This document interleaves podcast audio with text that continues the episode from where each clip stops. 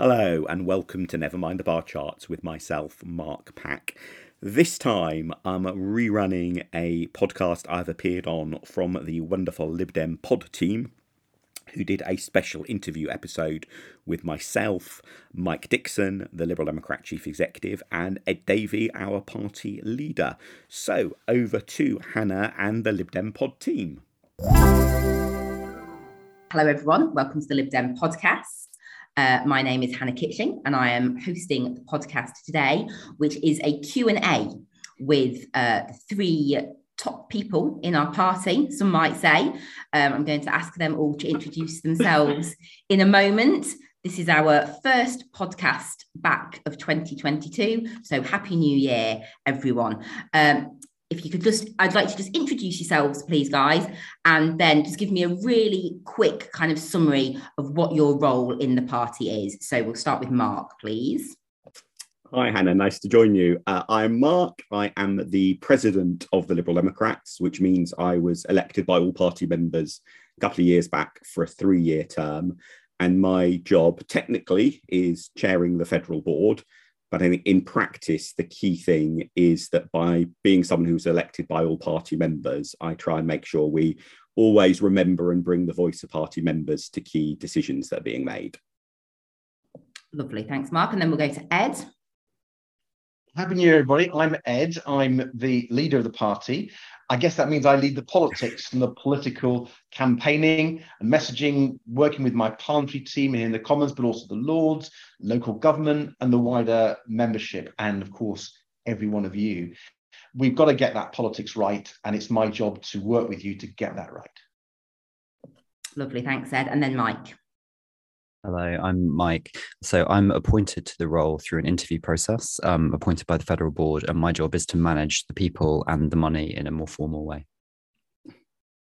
Okay, that's great. Okay, so as I say, first podcast of 2022, let's have a quick review of the year. So we'll go back the way round. So we'll start with Mike first. What is your assessment of how the Lib Dems did in 2021? Really well, I think. So we had two fantastic by-election wins. And I think as importantly underneath, we built a lot of the systems, the processes, the ways of working that Dorothy recommended in her Thornhill review. So it feels like we're working much better as one party.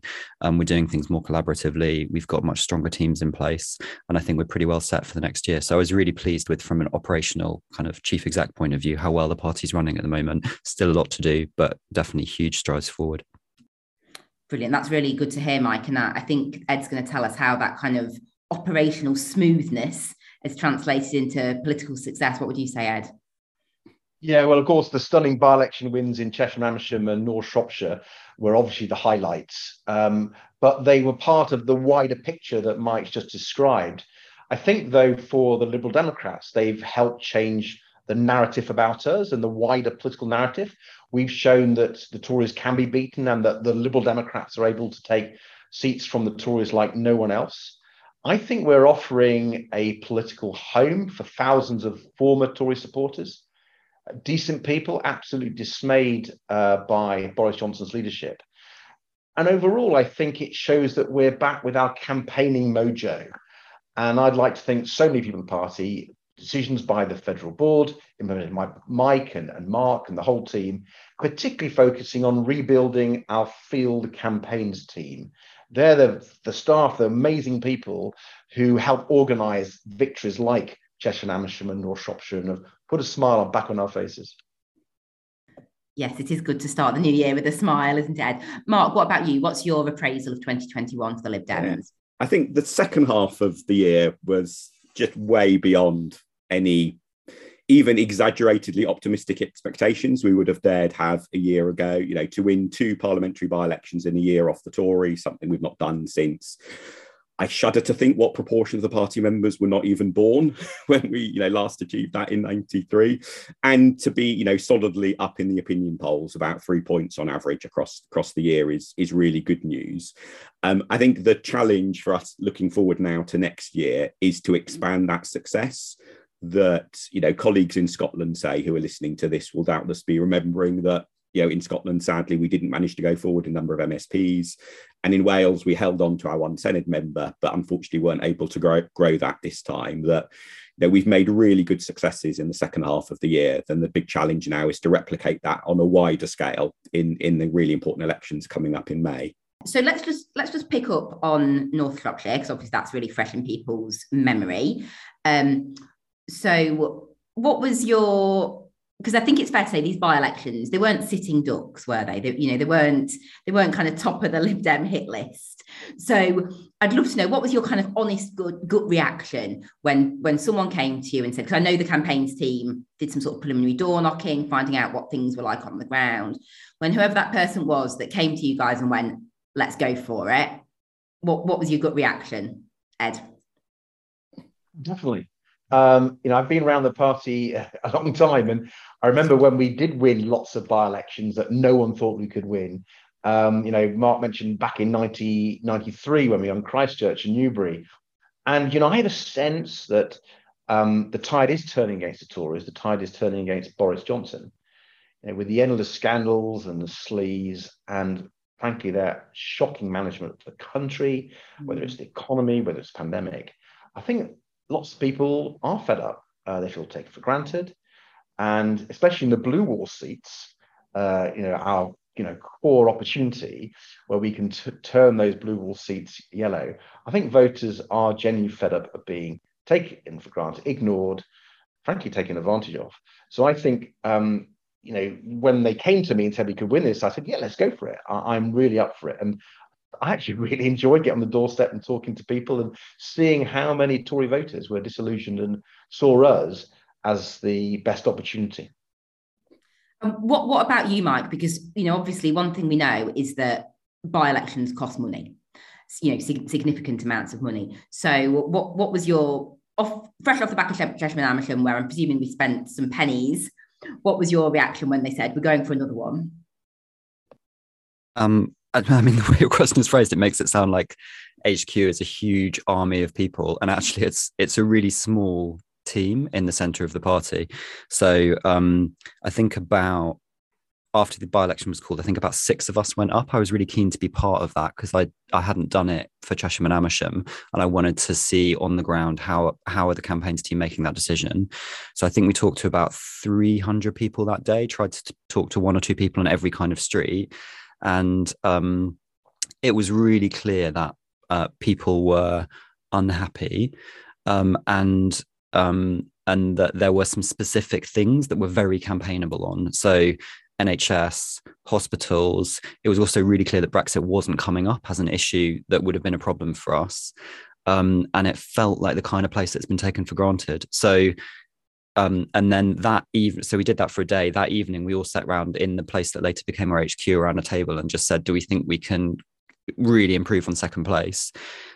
We'd also had dinner the night before with the local party, who had clearly done a lot of work setting up all the delivery routes, had managed to print out on a rhizo and get leaflets right across the constituency, and had the right attitude. So they said, you know, we want to work with you as the federal party to really make this work. We want to learn from this, and we want to leave ourselves in a really good place. So I think it was that combination of voters who were open to us, the experience we'd had in Chesham and Amersham and the result of the local party meant it was really obvious that we should go for it. It wasn't really even a decision that we had to make. And we thought the other thing that's important about that decision, I think, is you have to plan activity out quite a few, you know, at least 2 weeks in advance. And so we need to release the funds for that. So effectively what we did was we said, let's release as much money as we can spend reasonably if we were going to do this at full tilt for the whole campaign, and after 2 weeks we'll take stock and pull back if we think it's not going well. And as it happened, it was going really well. And for everyone that contributed, I want to say a massive thank you, because people responded really well to the fundraising that we did throughout this. It meant that we could actually run the kind of campaign we wanted. So if you came, if you gave money, if you encouraged other people to come, if you called people, it was a really big effort across the party. So you did this. Thank you. Mark, would you echo that? Yeah, I think, I mean, when I first sort of saw that, you know, by-election was, you know, in the offing there, I sort of, you know, grabbed my electoral statistics, had a look at the figures and thought, well, crikey, this is a Newbury type swing that we would need to win it. So I guess in theory it's possible, but are we, is the politics really the same now for us and for the government as it was then? But I think, as Mike has touched on, in a way, the key decision isn't to think, you know, have we got a chance of winning? It's more to think the amount of information you know right at the beginning of a campaign, is it worth throwing everything at it and to see how it goes? And throwing everything at it might mean a good second place. It might mean being in with a chance of winning. And you actually don't know the difference between those two very often until quite deep into the campaign. And you can't leave, a bit like, I guess, you know, what you need to do to be successful with a by-election is the opposite of Boris Johnson's approach to tackling COVID.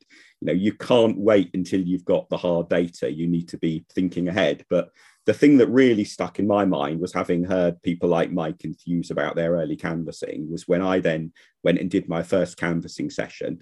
And it just, everyone I spoke to was a soft Tory. You know, and I said afterwards to others, look, if anyone else had done this, I wouldn't have believed it. You know, I wouldn't have, you know, surely if you're coming back and saying everyone is a soft Tory, you're canvassing badly, you know. But so that for me was the moment I thought, yeah, OK, I really believe what others are saying. This is definitely, we've got to take the gamble and throw everything at it. And I think that's something that was really important for members and viewers to see, was all of yourselves out there on the campaign trail, you know, from early doors. I think particularly you, Mike, because I think, you know, a lot of people, I mean, obviously it's Ed's job to be out there knocking on doors, but I think people perceive, you know, the chief executive is a, you know, more of a desk job. And I think it's been really fantastic for the party to have a, you know, a campaigning chief executive, because we are a campaigning party. That, you know, that's how we win. And so, you know, to see you all leading from the front, I think members know to take something seriously when they see the leader and the president and the chief executive all out on the ground day in, day out. Ed? Well, Mike taught me something about campaigning, and one of the ways he managed to charm people in some of the villages of Chesham and Amersham was by giving them gardening tips. So I don't know whether that's going to catch on and whether Dave McCobb and the field campaign team are going to be recommending that. But, you know, one thing I thought was so strong from the field campaign team work and all the volunteers from across the country coming to help was we were so focused on the issues that voters were worried about. So in Chesham and Amersham, we picked up really soon from voters, not from ourselves, but from voters, that they worried about planning. They worried that they were not going to get a voice, that the Tories were taking their rights away from them and taking them for granted. And so we talked about planning and gave them our alternatives, and that really resonated. And then we got to other issues, but planning was the, sort of the way in. That was what was on voters' minds. And then in North Shropshire, it was ambulance waiting times. I mean, the first time I canvassed, I think it was every third door. People were saying, you know, I or my relative or my friend or my neighbour had to wait hours for an ambulance. And so we made the health service the core of our campaign. And, you know, there's a lesson in that, isn't there? That if we listen to voters, we find what's their concern and then give them the Liberal Democrat solution to their problems, actually people go and vote for us. Yeah, absolutely. So just kind of building on the results from both Chesham and Amersham and also North Shropshire, which we know we're good at by-elections. And this is one of the reasons that I love being a Lib Dem, is because we work as a team. And it's, you know, it's so fantastic to see, you know, every activist from all around the country, you know, pouring into that by-election seats to get us a really amazing result. So there have been some concerns raised about scalability. How do we, you know, how do we replicate that success in the general election, where both financial resources, but more importantly, people power are thinner on the ground? I'm going to come to Mark first, if that's okay. Yeah, I think the key element is that we absolutely can achieve the scale of campaign in a constituency, a general election, that we do at, you know, the full-on by-elections, but you need a longer period of time. So you can definitely do as much canvassing, deliver as much literature, address as much direct mail, put up as many posters, but you have to do it over a longer period of time.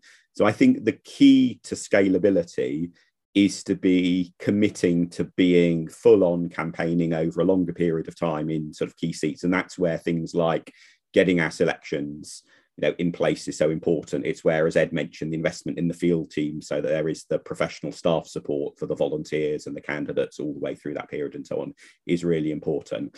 And I guess the final element I would add, which is the tricky balance, is we need to be self-confident enough about what we can achieve, such that, you know, we didn't just look at North Shropshire and think 10% third, leave, no way. But we also need to learn the lesson of the over-optimism of 2019.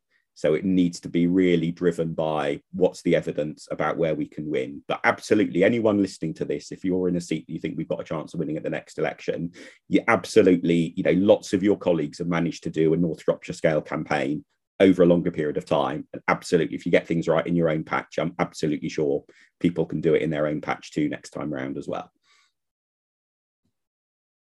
Mike, any thoughts on that? Yeah, when one of the things that was nice about by-elections is that you learn a load of skills from going out canvassing with people that you haven't canvassed with before. You learn different techniques, you watch how people talk to each other. And I think one great thing about both Chesham and Amersham and North Shropshire was so many people came to their first by-election and have taken stuff back to their own constituencies or their own council seats or their own places and said, look, we can apply this thing here.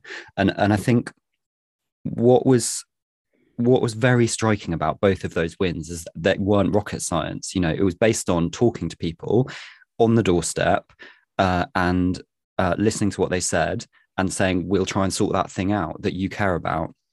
I think we ran a really good local media campaign. So the relationship with the Shropshire Star was brilliant. We did a lot of good digital stuff. And I'm really proud of the kind of content we produced in digital. But both of those were won from knocking on doors and talking to people. And I think the single strongest thing we can, if people take anything from that campaign, it is, if you build a local team that is capable of delivering a lot of leaflets that are relevant to people and listening to people on the doorstep, you can win in really surprising places. And it's all about building that local team. And what we've tried to do with HQ or the Federal Party is to put in place the resources that help you build that local team and get that local team right, because that's just how we win. We know that. Yeah, absolutely. Ed, I'm going to ask you to answer, but I'm going to add an extra question in for you as well, which is, I'd like a number from you. How many seats will we target at the next general election? I think everyone would agree that we over-targeted last time. I was a candidate in one of those seats that I think really someone looked at the wrong spreadsheet when they added my seat to the target seat list. But do we go fewer? Do we focus our efforts? You know, are we happy with 2025? Because obviously that puts a cap on the number you're potentially going to win. Give me an answer and give me a figure, Ed. Well, I'm not going to, because there's so many variables, the politics, how local parties build the team that Mark and Mike talked about. So I think that's still to be settled. But we do need to have target seats, and we do need the discipline in the party to recognise that we're not going to win everywhere. And if you're not a target seat, we need you to be part of the team, the national team, to win those target seats, so that when you are asked, could you please go to your neighbouring constituency or maybe travel a little while to a target seat, we need you to do that, because we just can't over-target. But I do want to underpin what both Mike and Mark said. It is all about building those local teams, making those links to neighbouring local parties. We won't win seats through digital campaigning and in the media. Vital both those are. The really big lesson from Chesham and Amersham and North Shropshire is knocking on doors and delivering leaflets. Some people think that is old-fashioned. Let me tell you, President Obama, in his second re-election, we had lots of people in his team. And the pro quo was they taught us about what was the most effective way of winning someone's vote. And the Americans, in a way that only the Americans can do, was they tested every single thing from Twitter to paid TV ads, all of it. The most powerful thing you can do, according to Obama's special team, was knock on the door and talk to someone. So the more people who are trained in canvassing, trained in minivan, which I love, all that, who are willing to go and talk to people on the doorstep, the more seats will win. And I literally mean that. The more you recruit deliverers to deliver those leaflets, the more canvassers you get trained in everything there is about canvassing in your local party, in constituencies to support your local party's target seat, the more we're going to win. It's a very, very simple formula. And I remember winning back in 1997 by just 56 votes after 3 recounts. We won because between 9:30 p.m. and 10 p.m, we had about 100 people knocking on doors, dragging our voters to the polling stations. So it's about creating a big local team, and then you can win. I saw that Mike just popped his hand up wanting to come in, and then I'll come to you, Mark. So Mike first. Yeah, I just wanted to pick up on the thing you said about us targeting the wrong places. So we clearly got a lot of things wrong in 2019. And I think one of the things that we got most wrong was we destroyed a lot of trust across the party in decision-making and people's ability to say, I believe what I'm being told. And so we've worked hard on that over the last 18 months. And I hope that in both Chesham and Amersham and in North Shropshire, you've seen communications come out from the federal party and from me and others saying, as much as we can, this is where we are. And trying to give you the same data that we are using to make decisions so that you can see, do we think this is winnable or not? How much difference will it make if I come? I think by sharing that information and trying to be as open as we can across the party with what we're doing, we have rebuilt quite a lot of that trust so people can see that the federal party is, you know, making decisions that are sensible. I mean, it's definitely helped that we've won in both cases.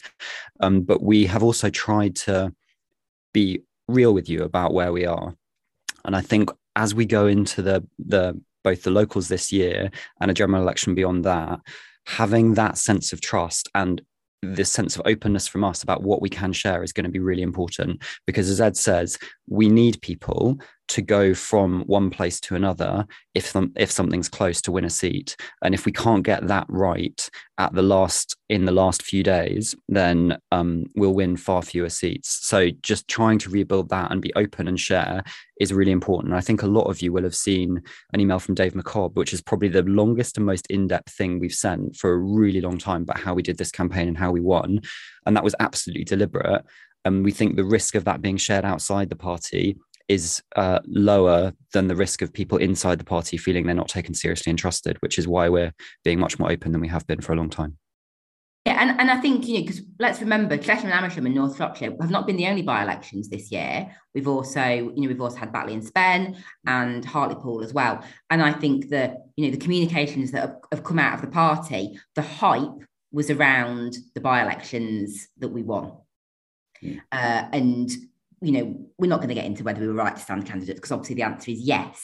But those other by-elections have happened without that same level of hype around them. And of course, Old Bexley and Sidcup as well. That was the other one. You know, where we've stood candidates and they've done a great shift, great service for the party. But I think we've directed our resources to where the success was. Rightly, Mark, did you just want to come in on that? Yeah, I just echo what Mike was saying. I think one of my unhappiest experiences campaigning for the party was in a parliamentary by-election a few years back, where I was out delivering, you know, the classic final weekend tabloid newspaper and the big banner front page headline about Lib Dem set to win, and thinking that surely there's no way this is true. But, you know, OK, I don't know the numbers. You know, I've turned up to help. I will do my stuff. And of course, when the result came out and we were a distant third, it was clear that even the people who put that newspaper together had not really believed that it was true. And I think, you know, if you're a small outsider party like we are, you've got, you know, you are fueled by optimism and hope. But there's definitely a difference between being fueled by that and being self-deluded by that. And I think that's a really important thing to get right. And I hope that, for example, when members have seen where Ed or Mike or myself or others in the party, where we've gone to campaign and in a sense also where we've therefore not gone to campaign, that we're all trying really hard to be as honest and open as it is possible, given the public nature of politics, with people about realistically what our chances are and therefore where it's really worth people putting their own volunteer effort in as well. Yeah, yeah, absolutely. Okay, so just taking that forwards, I've got a couple of sort of, as we've not got a number, let's have a little bit of think about kind of where, bit of a think about where and who, okay? So You're gonna all enjoy this one. This is not my question. Someone else submitted it. What is our message in Labour-facing areas? So attacking the blue wall makes absolute sense. You know, it's very obvious to me as someone in a primarily Labour-facing area. The red wall's a bit crumbly these days. But where does this target on the sort of Tory-facing areas leave those of us who campaign in big Labour-dominated cities, particularly in the north of England? Where does that leave us? Does anyone have a thought on that? Well, yeah, clearly. I mean, there's no doubt that the vast majority of our target seats are battles with the Conservatives, which is the whole blue wall fetus and what we've seen. But, you know, you will have Labour councils in particular who are doing a really poor job. I mean, you've shown, Hannah, amazing campaigning success in Barnsley. And, you know, are you now the official leader of the opposition? I think you are, aren't you? Yes, I am. I am the official leader of the opposition on Barnsley Council. Yeah, that's a fantastic achievement. And, you know, you're doing that through exposing the failures and faults of the local Labour Council. And, you know, we're doing it in many areas. I mean, doing a fantastic job in places like Sheffield and Sunderland and many other places. So Liberal Democrat campaigners on the ground fighting Labour are not flinching from putting forward the Liberal Democrat message. You know, we are the community politicians par excellence. And that's, again, what we showed in the by-elections against the Conservatives. You know, people want to know that the politician who's on their doorstep is listening to them, is hearing their concerns, is going to do something about it. And, you know, that is a critical part of winning that vote. And then, you know, once you got that influence, once you're elected as a councillor or as an MP and you've got control of the council, whatever it may be, then you're able to put our Liberal Democrat ideas into practice as community politicians, reflecting the views of the people, but with that liberal message and that liberal underlying principle. So I see no problem with our activists in areas where Labour is strong, taking the fight to them. Yeah. Mike? Yeah, I'd agree with that. I think a lot of it depends on what Labour's position is on electoral reform. Mm-hmm. So I think if Labour are clearly committed to electoral reform, I think we will honestly find it quite hard to motivate our volunteers and activists in a lot of Labour-facing seats, because they'll think, that's the thing I want most. That's the thing that would change stuff. I'm going to go and try and help defeat the Tories in X place. So I recently went to Cambridge's AGM, Cambridge Labour-facing. That's a stretch to try and do well in there. But South Cams, you know, very, very close. A lot of our activists in Cambridge in the next general election will just go to South Cams. I think that's really clear. So a lot of it depends on that.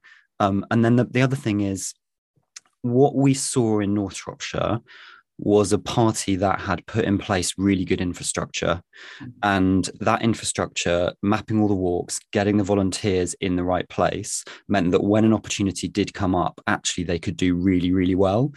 And I think it's at some point there will be a Labour government, and at that point we need to have the infrastructure in place in those seats, because they come into play in a really different way as soon as Labour are in government, and it does take a long time to put that in place. So it is really important that we build teams in those places, that we get the walks out, that we keep the Liberal Democrats campaigning in those areas, and play the long game, because, you know, it's not like politics is going to stop in 15, 20 years. No, absolutely. And that's, I mean, no one asked me today, but that's my answer as someone who fights Labour on a daily basis. We might be struggling to beat them at parliamentary level at the moment. You know, there's no point pretending otherwise, but we keep fighting, keep campaigning, keep winning councillors from them, keep winning councils from them. We've got places like Hull and Sheffield where we're looking to take control of those councils. And what that does is it sets us up and builds that infrastructure at local government level for when the tide shifts, which it will in the fullness of time. We've got that base of winning that might make people think, well, actually, I've liked having a Lib Dem councillor. Go on, I'll have a Lib Dem MP. Mark, any comments, particularly on how close Labour are getting to committing to electoral reform? Yeah, I mean, electoral reform is the huge game changer for British politics and massively important to achieve. I think sort of through slightly gritted teeth, we have to acknowledge that Labour MPs in the House of Commons are probably the real key determinant, that the better we do at the next election, the more chance we've got of putting pressure on Labour, but Labour's position is absolutely crucial. But I think, therefore, you know, it's worth thinking about the long term as well, which is that it's always easier to campaign against whoever's in power, and it's easier to get media attention if you're campaigning against who's in power. I mean, who cares that much about what one opposition party is saying about another opposition party? Those in those parties might care a lot, but for the media and for the voters, that's never as interesting. So it's obviously a little bit different in Wales, where Labour is, you know, in power in the devolved administration there. But in Scotland and in England, you know, it's just going to be easier for us to make progress against the Tories or the SNP because we've got that basic dynamic. But what's crucial is that in the interim, as you say, Hannah, we make as much progress as we can in council elections in places like Barnsley and Rotherham and Wakefield and Sunderland, so that when there is no longer a Tory Prime Minister, we're able to continue our progress. And there's just, you know, a natural phase of whoever's in power, that's the one it's easiest to take seats against, but we need to carry on the grassroots recovery across the board. Yeah, absolutely. Okay, so just to flip to something slightly different, and I'm going to kind of link these two questions together because we're getting a little bit short of time. So now that we're out of the EU, how do we position ourselves now? And how do we show potential voters that we have other policies worth voting for? Because obviously for a long time, you know, our big message was around stopping Brexit. I would argue we've done better this year since that's no longer at the forefront of people's minds. But, you know, how do we position ourselves? And then linked to that, is that someone said it's brilliant that we're being touted as a party to take Conservative seats, but how do we become aspirational rather than just a protest vote? So, you know, how are we positioning ourselves as a party that people actively want to vote for? Ed? Well, I put off talking about campaigning in Chesham and Amersham and North Shropshire by saying that we were listening to people and we responded to their concerns. And that's what we've been doing for quite a long time now, doing a lot of market research, listening to people, and making sure we've understood what people are feeling. And it's really clear to me that people feel that the deal between government and the people is broken under the Tories, a sort of social contract that people have expected for decades has been weakening over time, but it's been absolutely broken by the Conservatives. So that's why I've been speaking, both the Autumn Conference speech and elsewhere, about the need to fight for a new, fairer deal that we can offer people. And what I've said is that if there's lots of people who play by the rules, who do their bit, and I think we need to be the party that says, you know, you deserve a fair deal, whether it's getting a decent home in a safe neighbourhood, making sure your children can go to a good school and have the real opportunity to fulfil their potential, to make sure that if someone in your family is ill or disabled, you get the care, the health and social care that you need. And I want us to take on this concept of a broken social contract, the need for a fairer deal, to another level. I will be publishing a book, which I've been editing in time for the spring conference. It brings together some fresh thinkers from across the party to propose ideas on how we address this issue. There's going to be stuff on the economy, on social policy, on the environment, and on the political reform. And that liberal message, whether it's on electoral reform that Mike and Mark were talking about, or about making sure that we empower people more, I think is going to be something that we can really campaign on at local and national level. Let me end on this sort of how we get our message across, who we are. I've always defined my liberalism as being someone who wants to empower everybody, give people more power. And also, at the same time, hold the really powerful to account. That's what liberalism is to me. It's sharing power to people who are less powerful and holding the powerful corporations, the city, fossil fuel companies, governments to account on behalf of people. And I think that's what Liberals fundamentally believe. They want to empower everybody in our communities and in families across the country. And we need to be able to then articulate that philosophy in this fair deal approach that I'm talking about. And I think education is critical to that. I think health and care is critical to that. And I think making sure people's jobs and businesses are critical to that too. Lovely, thanks, Ed. Mark, do you have any comments on that, or? Yeah, maybe just coming back to the Europe bit specifically, I think, you know, our position, you know, our policy is very clear that in the long term, we believe that Britain's place is in the European Union. That is what will give people the best opportunities in their lives. It's what will be best for the economy. It's what will be best for battling to protect the environment. And it's the right, you know, it's the right outcome to aim for. The question is, how do we get from where we are to where we want to be? And in that, I think we can learn a lesson from the, you know, the Eurosceptics and the Brexiteers, that if you look at what they were doing in the run up to their tragically their success in the Brexit referendum, for most of that time, they were not directly campaigning for Britain to leave the EU. They picked intermediate objectives to campaign for. And I think, you know, in reverse, we can learn a lesson from that. Is I think there is even many people who voted Remain don't want to hear a political party going on about Remain is the most important thing, we must rejoin tomorrow, partly because of views about, well, maybe we should respect previous decisions, partly because there are things like COVID immediately on their mind. So even, you know, even among Remainers, you lose support if you take that line. But there absolutely are areas of closer cooperation, closer alignment with the EU that we can campaign for month in, month out, and that help build that long-term vision of us getting back into the EU and making sure that we stay there as well.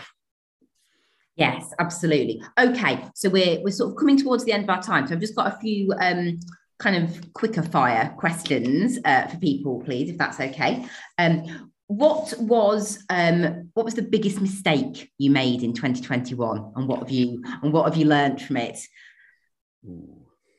Ed looks least stressed at this question, so we'll ask him first. Oh God. Well, I think the more you listen to Dave McCobb, the better. So if I failed to listen to Dave McCobb, the head of our campaigns, then I made a mistake. You know, we've really got to make sure that in all our campaigning for the party, we trust these amazing campaign people we've got in place, and we work with them. And I like to think we did, but I just want to underline how important it is going forward that we put our trust in these people who are really experienced, and listen to them and get ourselves trained up. And certainly I failed to do that. I made a mistake. That's great. Thank you. Mark? I think the biggest mistake was there was a horrible cock-up over some of the party business stuff at Spring Conference related to the complaints process. And, you know, the buck stops with me on that, because I both got my words wrong when speaking to conference and hadn't done a final check of the paperwork to spot that there was a problem, you know, either before it was submitted or well in advance of conference. So, yeah, I screwed up on that. And I think the thing I learned from it was... in a sense, what I relearned from it, because I'd sort of known this before, but it was brought home very starkly to me, was if you're in that situation, don't, you know, just fess up, admit that you've wrong. Don't spend time trying to place the blame on anyone else, whatever. If you directly say, look, you know, I could have done something different, I should have done something different, and I'm really sorry for that. Actually, people do respond much better, but also crucially, it then allows you to get on to, okay, how are we going to fix this? How are we going to put it right? As opposed to everyone being caught in, you know, endless mutual recrimination. So don't screw up, but if you do screw up, take responsibility and apologise. Yeah, good honest answer there, Mark. Thank you. I think a lot of people will appreciate that. Mike, what about you? I make loads of mistakes all the time, every day. And I'm just trying to sort of sift through the best ones.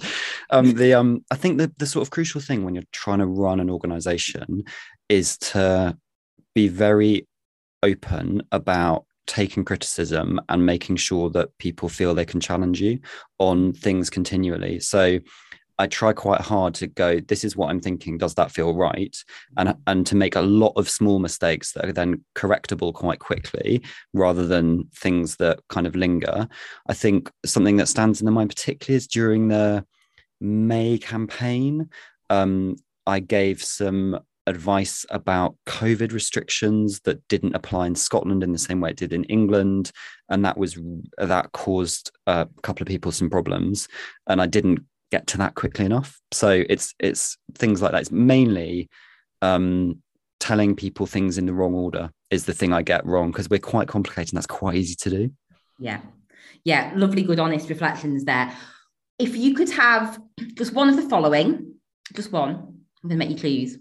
Which one would you pick and why? So your choice is double the members, double the MPs, or double the donations. Mike, I'm going to come straight back to you. Don't overthink it. Double the active members, without a doubt, because it leads to all the other ones. No question. Great stuff. Ed? Well, I lead the parliamentary party, so if I didn't want to double the MPs, the only thing I say, I want to do more than that. Very good. Ambitious. Mark? Well, I think for completeness, I should say double the donors, because if you double the donors, you've then got the money that can get you out recruiting more members and out getting more MPs. Of course, in a way, you need all three, And if I really had to pick one, I would pick double the members. But if that's already gone, double the donors is an okay substitute. I mean, it's a trick question, isn't it? We obviously all want all of them. And then a fun one to end on. What is the one thing you find the weirdest or most annoying about the party? We're only allowed one. Oh my god! I mean, Ed's got a hard deadline in 8 minutes, but feel free to list them. Ed, all right, I'm going to be really controversial. Sometimes I think we're more a think tank than a party. And to represent the people we want to represent, we have to make sure that we're listening to them and not to ourselves.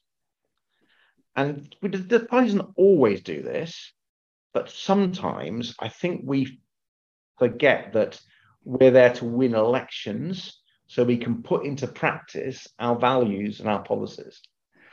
And I'm not talking about making compromises. I'm just talking about what should be the priority.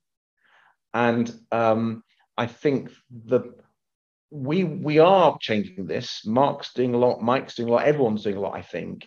ALDC, for example, is doing a lot to make sure we are focused in on how we get our messages, our policies, as voter focused as possible and make them the priority for us. And I think, for me, when the party doesn't remember that and looks inward and talks to ourselves rather than to the voters, then that's what irritates me the most. But I have to say, I think that is changing a lot from recent past. Yeah, here at the podcast, we definitely value winning over ideological purity, Ed. So hopefully you're preaching to the converted here. Mike? So the single weirdest thing was that I was interviewed by more than 60 people for this job, which definitely I haven't ever had for any other chief exec job I've had. I think the kind of bigger scale thing is we know exactly how to win, and we are actually very good at it. But we spend quite a lot of time doing other stuff, and that just feels really weird. So one of the things that I'm most proud of doing this year is for people that do I think it's the 10% of people that do most canvassing, we get them on a call with the leader, with our director of comms and our director of campaigns and the person that chairs our campaigns committee. And we say, A, thank you.